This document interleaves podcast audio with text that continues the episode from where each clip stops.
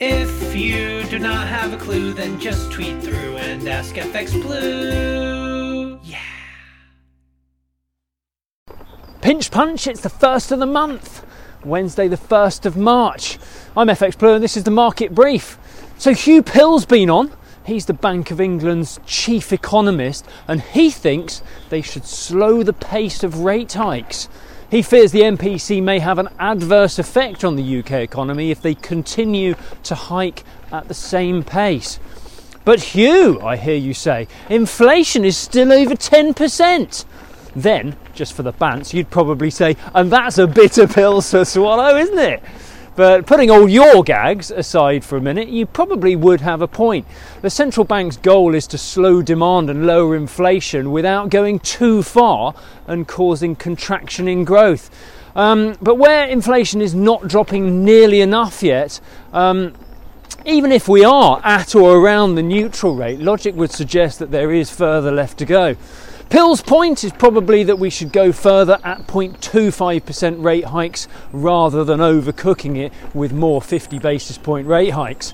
With little fiscal support expected to be offered up in the budget, there's also an argument that the Bank of England should switch their focus from bringing down inflation to stimulating economic growth now.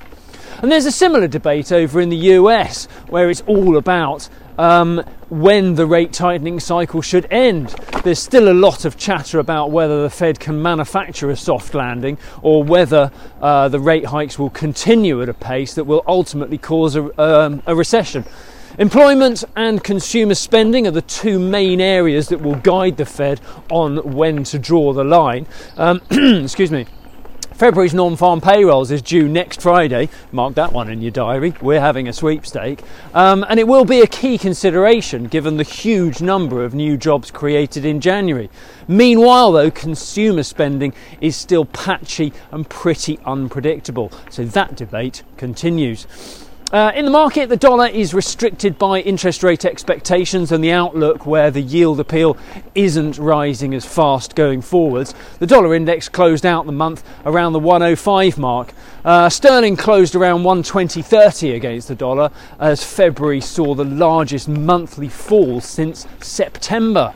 So much for the Brexit bounce on the island agreement. Uh, we start the new month around 120.60 against the dollar. We're about 113.65 against the euro, and euro dollar was about 106. Uh, yeah, 106.15 on the open this morning.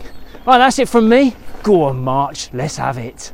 If you do not have a clue, then just tweet through and ask FX Blue.